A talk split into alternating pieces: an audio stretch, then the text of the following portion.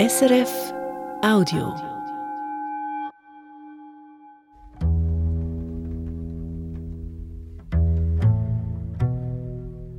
Miteinander reden,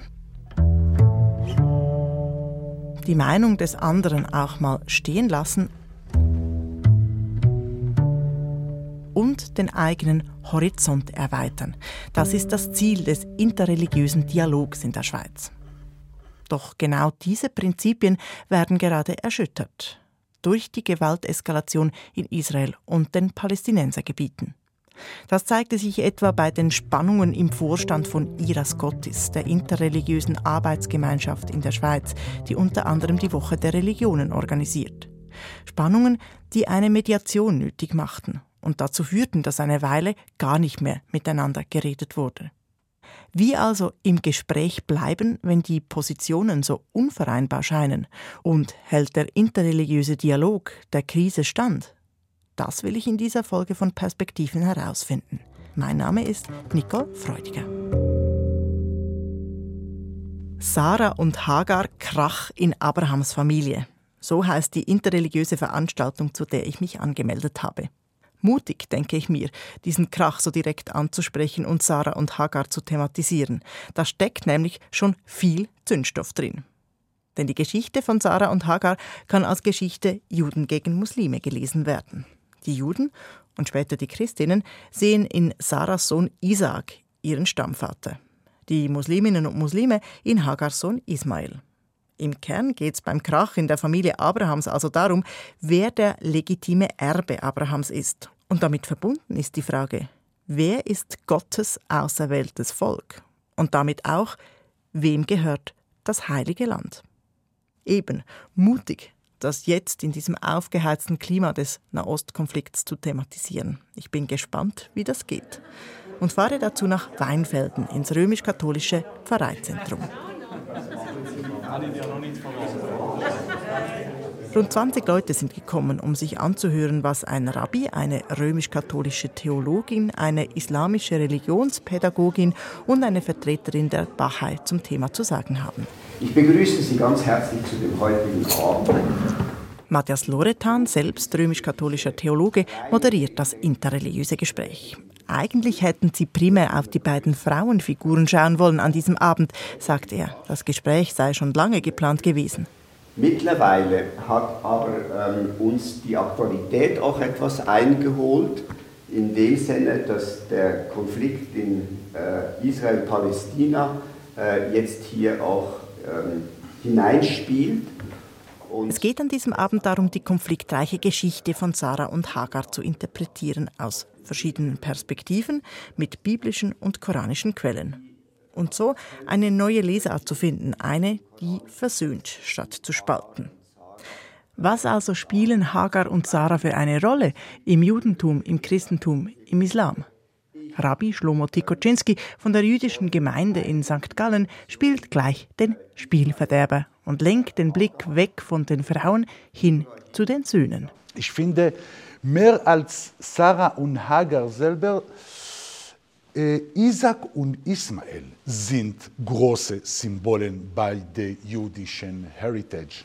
In der jüdischen Tradition gehe es dabei eben schon um die Frage, wer ist der richtige Erbe oder wer nimmt mit die Nachfolge und der ausgewählte Volk oder sowas. Wer ist der legitime Nachfolger von Abraham? In der jüdischen Tradition sei die Antwort eindeutig, sagt Rabbi Shlomo Tikoczynski. Wir müssen nicht vergessen, was steht klar in der Bibel. Das heißt, Gott selber macht sehr klar die Hierarchie.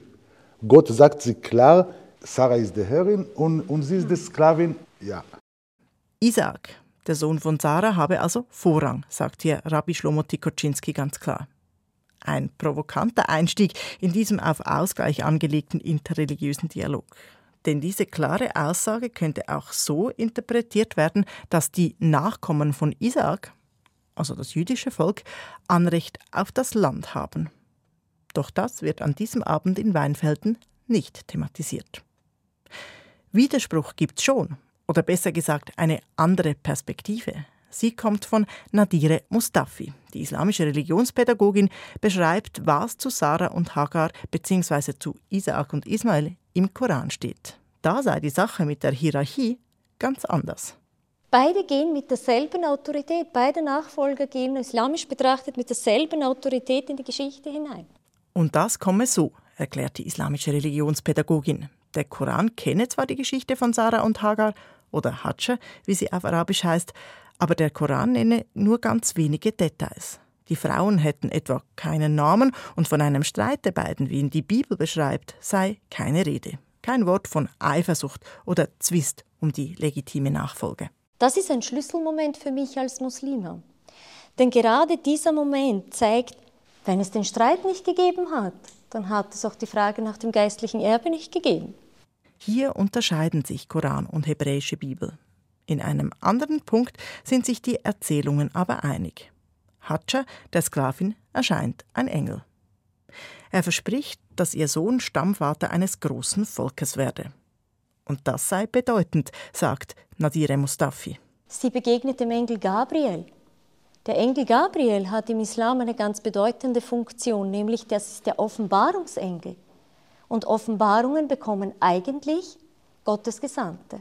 So gesehen sei Hatscha nicht einfach eine Sklavin aus Ägypten, sondern eine von Gott auserwählte. Hier würde ich sagen, ist viel Potenzial, das sowohl wir als Frauen, aber auch wir als Gesellschaft insgesamt für uns mitnehmen können. Nämlich, dass Hajar, der soziale Status der Hajar, keine Rolle spielte. Gott interagierte mit ihr. Er hat sich entschieden, ihr den Engel Gabriel zu schicken und nicht dem Abraham, der ihr dann wieder um die dritte Ecke Bescheid gibt, wie sie handeln muss. Hier ist sie, die überraschende, die neue Perspektive. Nadire Mustafi interpretiert die Geschichte von Sarah und Hatscher nicht nur islamisch, sondern auch feministisch. Rabbi Shlomo Tikoczynski ist fasziniert von dieser neuen Perspektive. In der Pause, als das Mikrofon nicht mehr läuft, entsteht ein angeregtes Gespräch zwischen ihm und Nadire Mustafi. Ich spüre da ein echtes Interesse und eine gemeinsame Basis. Das Interesse an den religiösen Quellen und die Freude an ihrer Interpretation verbindet die beiden. Der Konflikt ist weit weg. Und er bleibt es auch nach der Pause, als die Diskussion weitergeht. Erst ganz am Schluss in der Fragerunde wird die Gewalteskalation in Israel und im Gazastreifen wieder Thema. Ich für mich, ich sehe beide Seiten als Opfer. Eine Teilnehmerin drückt ihr Ohnmachtsgefühl aus angesichts der Gewalt und Rabbi Tikoczynski nickt still. Und ein Teilnehmer spricht die Polarisierung an.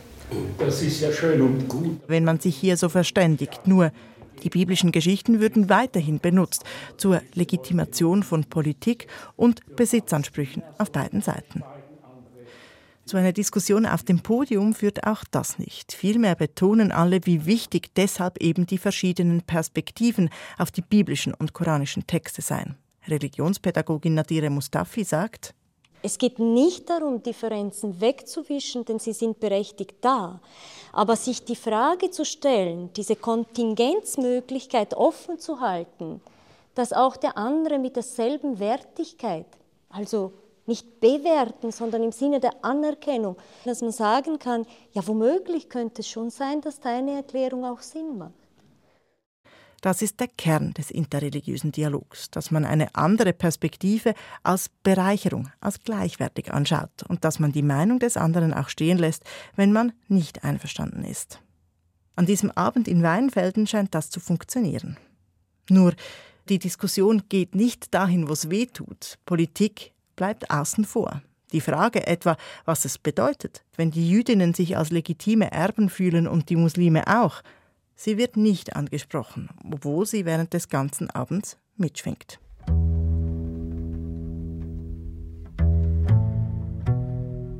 Und ich frage mich, ist das nicht eines der Grundprobleme des interreligiösen Dialogs, dass heikle politische Themen nicht diskutiert werden, bis sie so virulent sind, dass es nicht anders geht, oder so emotional, dass ein Dialog fast nicht mehr möglich ist.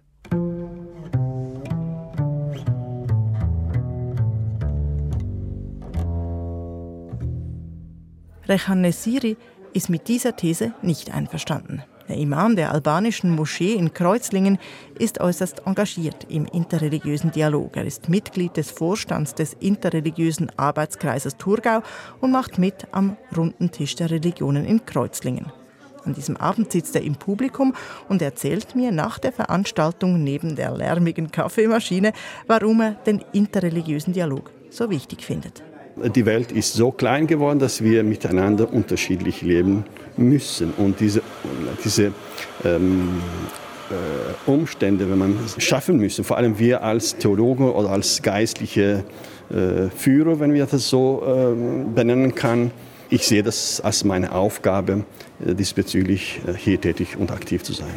Ich will wissen, ob der interreligiöse Dialog schwieriger geworden sei in den letzten Monaten. Seit dem Angriff der Terrororganisation Hamas auf Israel am 7. Oktober und dem Krieg im Gazastreifen, der darauf folgte. Hm, glaube nicht. Emotionen sind da, ähm, in allen Seiten, also nicht nur äh, bei den Muslimen und Juden, sondern auch bei den Christen. Sie leiden auch äh, unter diesen Umständen dort und anderswo. In unseren Vorständen, wir kennen uns schon, schon längst und wir diskutieren nicht mehr nochmal immer wieder die Geschichte und so weiter und so fort, sondern was können wir jetzt äh, anbieten, dass wir diesen Druck oder wie sagt man, diesen, diese Spannung eben relativieren können.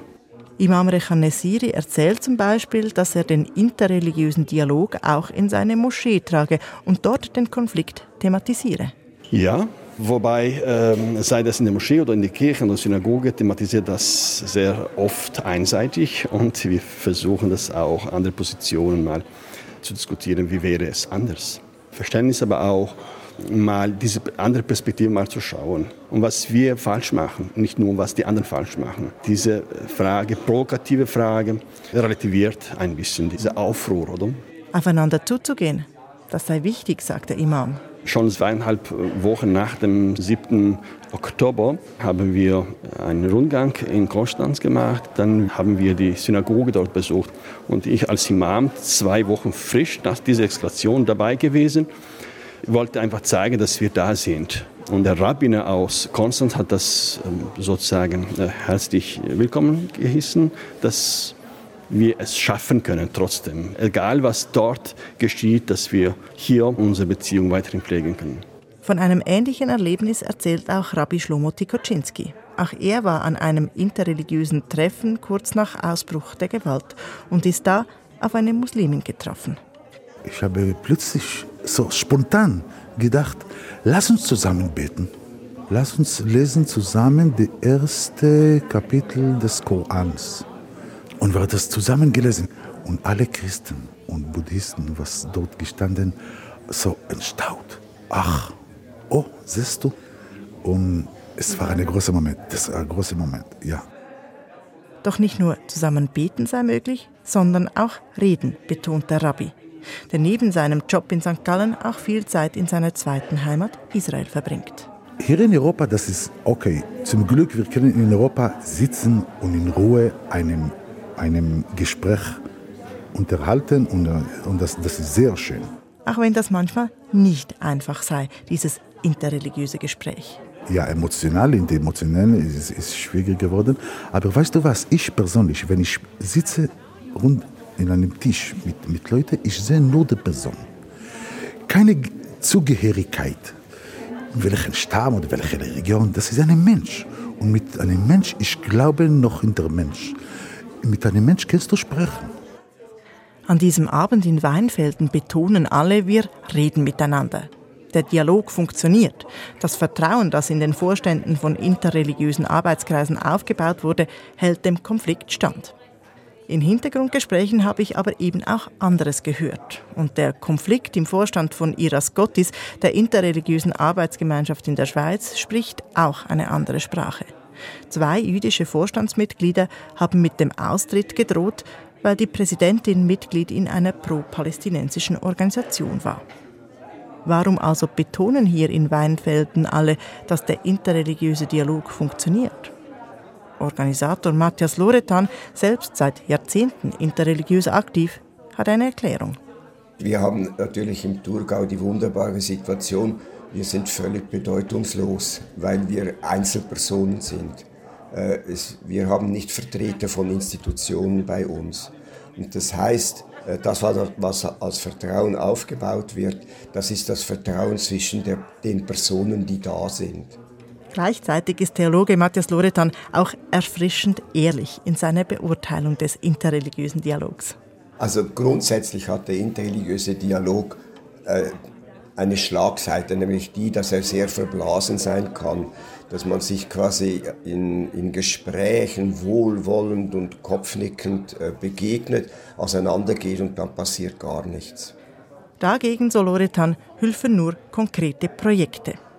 Wie etwa der muslimische Religionsunterricht, der mit Hilfe des interreligiösen Arbeitskreises Thurgau gerade aufgebaut wird.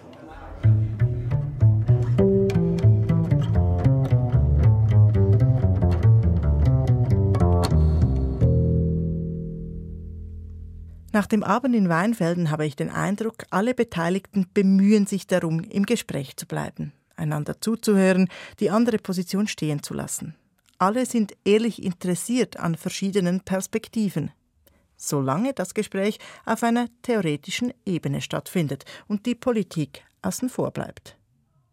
Die jahrelange interreligiöse Arbeit hat Vertrauen aufgebaut, das dazu führt, dass das Gespräch nicht abbricht, trotz schwieriger Zeiten. Kommt hinzu, dass hier im Thurgau engagierte Privatpersonen im interreligiösen Dialog aktiv sind. Keine Vertreter von Verbänden, die die Interessen ihrer Mitglieder vertreten müssen. Der Abend in Weinfelden zeigt, dass der interreligiöse Dialog immer noch funktionieren kann. Er zeigt aber auch die Grenzen. Und er bildet nicht ab, was ich auch gehört und gelesen habe bei meinen Recherchen, dass der interreligiöse Dialog gerade an seine Grenzen stößt. Ich habe also immer noch Fragen und bin mit ihnen zu Christoph Knoch. Der reformierte Pfarrer ist seit Jahrzehnten engagiert im interreligiösen Dialog und ein Vorgespräch hat gezeigt, dass er offen ist, auch die Schwierigkeiten anzusprechen. Also lade ich ihn zum Interview ein ins Radiostudio Bern. Seit 40 Jahren sind Sie aktiv im interreligiösen Dialog. Sie haben eine jüdische Frau, eine jüdische Tochter. Sie sind im Vorstand von Iras Kottis. Ihre Tochter ist engagiert im Haus der Religionen. Sie kennen sich also aus im interreligiösen Dialog seit Jahrzehnten. Haben Sie eine Situation wie die jetzige schon mal erlebt? So noch gar nie. Dass es wirklich kritische Momente gibt, an denen man überhaupt nicht mehr reden kann, sondern einfach nur noch schweigt. Und ich denke, das Schweigen ist durchaus richtig und wichtig in der Situation nach dem 7. Oktober, aber es darf dabei nicht bleiben. Und das war die Schwierigkeit, mit der wir konfrontiert wurden, dass eben plötzlich Emotionen auf dem Tisch liegen von verschiedenen Seiten her, die nicht überbrückbar sind und die auch nicht kommunizierbar sind. Sind es die Emotionen, die es im Moment so schwierig machen? Also für mich ist es eigentlich wirklich das Emotionale, dass ich merke, wie jede Seite ihre Emotionen auf der einen oder anderen Seite hat. Und wenn ich diese Emotionen dann auf den Tisch lege und sie hinstellen kann, dann kann ich auch wieder zum Dialog kommen, denn nur der Dialog führt in die Zukunft. Aber ich muss bereit sein, die Emotionen zu hören, muss bereit sein, die Emotionen zur Kenntnis zu nehmen und nicht zu kommentieren, sondern einfach zur Kenntnis zu nehmen und dann zu sagen, ja, du stehst da, ich stehe da, wir wollen aber gemeinsam was für die Zukunft. Und dann geht der Dialog weiter. Gibt es auch Dinge, die Sie sagen, das kann man von der anderen Seite verlangen? Also irgendwie Positionsbezüge oder eben eine gewisse Empathie? Ich würde für mich sagen, ja, aber ich weiß genau und muss, möchte da den Berner Rabbiner zitieren, der bei einem Anlass im Haus der Religionen ganz klar gesagt hat, ich will, aber ich kann jetzt nicht Emotionen haben für die andere Seite. Ich denke, ich habe wieder Emotionen für die andere Seite, hat er damals gesagt, aber jetzt nicht. Und ich denke, das ist auch etwas, was wir respektieren müssen dass es einfach Momente gibt, wo es nicht geht, Emotionen für andere als meine eigenen Emotionen zu haben. Jetzt haben Sie es schon angedeutet, bei Ira Scottis hat der Konflikt eben zum Knall geführt. Da haben zwei jüdische äh, Mitglieder des Vorstands gedroht, zurückzutreten, weil sich die Präsidentin nicht von einer pro-palästinensischen Organisation distanziert hat. Die Frage stellt sich, hätte man das nicht kommen sehen können? Man hätte sicher kommen sehen können, aber es war für uns in Iras Kotis nie wirklich Thema, dass der Konflikt so ins Zentrum geholt würde. Denn Politik war eigentlich klar, das lassen wir draußen. Und dann kommt die Politik halt so massiv durch die Türe rein und durch die Zeitung, durch den Artikel von der NZZ am Sonntag, in dem äh, eine Recherche zeigt, dass ähm, die Präsidentin Mitglied ist im, in der Gesellschaft Schweiz-Palästina. Das hat uns in dem Sinn auf dem falschen Fuß erwischt. Wir haben doch nie gefragt, wer wo noch andere Mitgliedschaften pflegt, sondern das ist Privatsache aus meiner Sicht weiterhin. Aber das war natürlich in dem Moment nicht mehr Privatsache und deshalb mussten wir darüber dann diskutieren. Und es ist gelungen zu zeigen, dass wir alles emotionale Menschen sind und dass wir unsere Emotionen deutlich machen können, deutlich machen müssen und dass wir dann die Emotionen auch stehen lassen können und uns dem Zentralen, nämlich dem wichtigen Gespräch zwischen den Religionen zuwenden können. Aber Sie haben es gesagt, man hat die schwierigen Themen, man hat die Politik eben nicht angesprochen in der Vergangenheit. War das ein Fehler? Es ist immer die Frage, Religion und Politik, Religion, Kirche und Politik. Wir könnten jetzt ein weites, weites Feld öffnen und indem man eben sagt, wir bleiben bei den religiösen Themen, dann wird die Akzeptanz von dem, was man im interreligiösen Dialog tut, wesentlich größer, als wenn irgendwo dann politische Fragen aufs Tapet gebracht werden. Aber es ist natürlich einfacher, die politischen Fragen in einer ruhigen Phase mal zu besprechen. Man wäre dann vielleicht auch besser vorbereitet, wenn es mal klopft, auf gut Schweizerdeutsch. Das denke ich auch. Und das ist etwas, was eine Herausforderung ist, dass alle Organisationen, die im interreligiösen Bereich tätig sind, sich dem stellen müssen. Was eben auch noch interessant ist, dass Hindus und äh, Buddhisten und äh, Bahai, die interessiert dieser Konflikt natürlich nicht. Das ist etwas, was wirklich die abrahamitischen Religionen betrifft, die sich da in irgendeiner Form dazu verhalten. Und das übernimmt dann aber auch bis zu einem gewissen Grad den interreligiösen Dialog im Moment gerade und wischt andere Themen weg, oder? Also das ist ein Stück weit schon so. Und das bedauere ich, dass das so ist, aber wir lernen. Und ich bin überzeugt, dass auch gerade Iraskotis etwas beitragen kann dazu, dass man eben nicht Dinge ausblendet, sondern dass man sich äh, schwierigen Fragen stellt. Und weil wir in Iraskotis so eine lange Geschichte haben, 30 Jahre, können wir auch einen solchen Knall überstehen und uns hinsetzen und diskutieren. Wäre das nicht so, wäre das Vertrauen nicht aufgebaut worden durch viele Jahre, wäre es einfach zum Knall gekommen und beim Knall geblieben. Aber dank des Vertrauens und des Respekts, der da ist und da war, ist es gelungen, einen Weg zu finden und eine Erklärung zu machen, die ja auch öffentlich ist, dass, dass es äh, in Zukunft den Dialog erstens braucht und zweitens, dass Iras Kotti seinen Beitrag dazu leisten will. Es gibt auch Leute, die sagen, dieser Konflikt im Nahen Osten, wie auch andere Konflikte, wie zum Beispiel auch islamistische Anschläge, das hat mit uns hier eigentlich gar nichts zu tun. Wir sind Jüdinnen und Juden hier, wir sind Musliminnen und Muslime, die vielleicht gar keine Wurzeln haben im Nahen Osten. Ähm, wir lassen uns von diesem Konflikt, diesen Dialog hier nicht kaputt machen. Also da würde ich grundsätzlich natürlich zustimmen, das ist ganz klar. Aber es gibt so Situationen, wo es nicht mehr geht. Und für mich ist das Wichtige, dass wir lernen, dass Antisemitismus und Islamophobie ein Stück weit die zwei Seiten der gleichen Medaille sind und wir nicht drum herum kommen, das in der Gesellschaft klar und deutlich zu benennen und uns gemeinsam als Juden, Christen und Muslime dafür einzusetzen, dass diese Dinge aufhören, beziehungsweise dass sie benannt werden und indem man sie benannt, dann nachher auch damit umgegangen werden kann, dass es konstruktiv wird für ein Miteinander, weil anders geht's nicht. Und wenn ich den Dialog aufgebe, dann lande ich beim Fundamentalismus. Und das will, glaube ich, niemand von uns. Die Veranstaltung, die ich besucht habe in Weinfelden, äh, da hatte ich ein bisschen den Eindruck, das ist Preaching to the Converted. Also da sind viele Leute drin, die eh schon Interesse haben an diesem interreligiösen Dialog.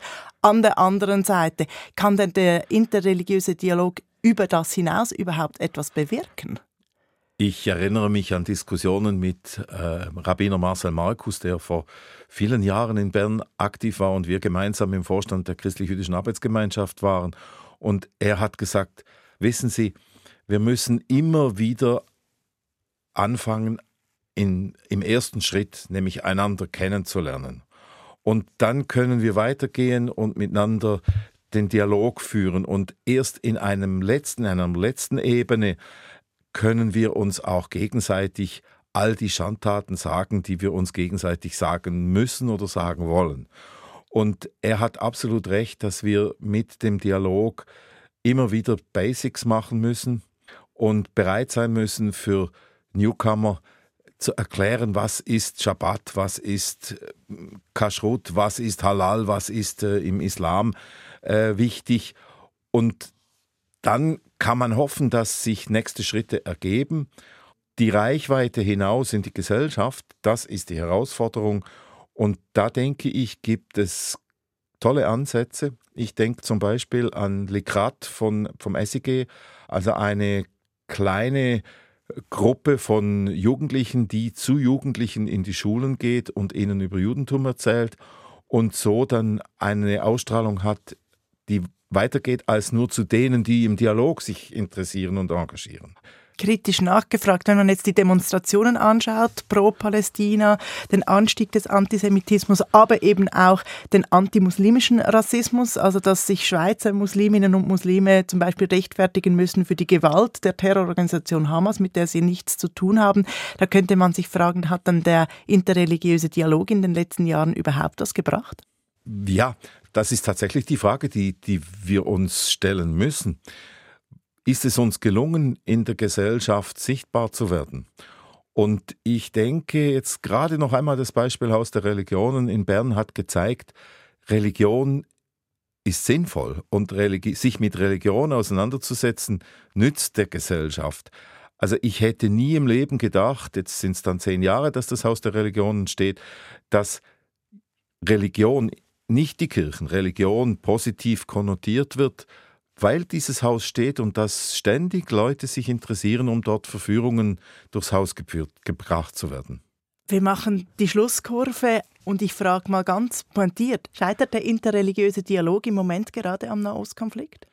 Er darf nicht scheitern am Nahostkonflikt. Das wäre meine wichtige Botschaft und das wäre auch das, was für Iras Kottis ganz wichtig ist. Er darf nicht scheitern an den Herausforderungen, die natürlich jetzt gerade immens sind, wegen der Emotionen, sondern er muss unbedingt weitergehen, weil Religion ist etwas, was viele zwar nicht mehr so stark für sich selber in Anspruch nehmen, dass sie religiös verwurzelt sind, aber sie sind trotzdem praktisch immer in irgendeiner Form religiös ansprechbar.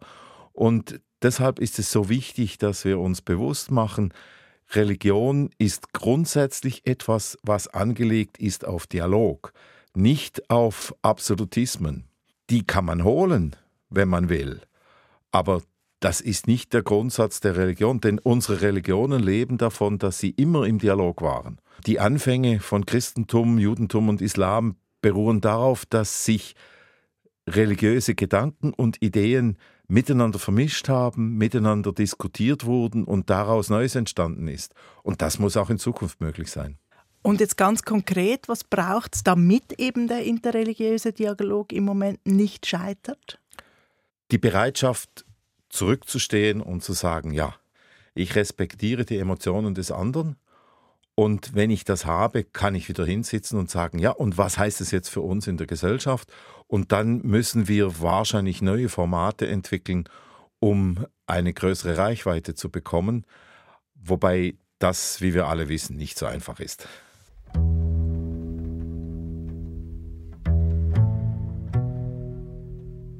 Ich habe für diese Perspektivenfolge viele Menschen kennengelernt, die ehrlich bemüht sind um den interreligiösen Dialog.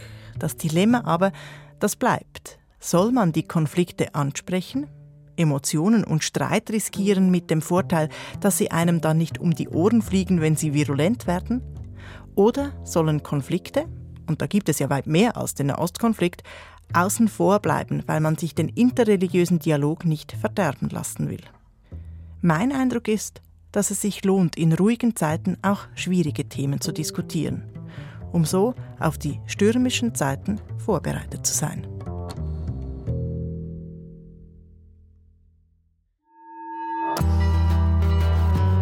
Das war ein Podcast von SRF.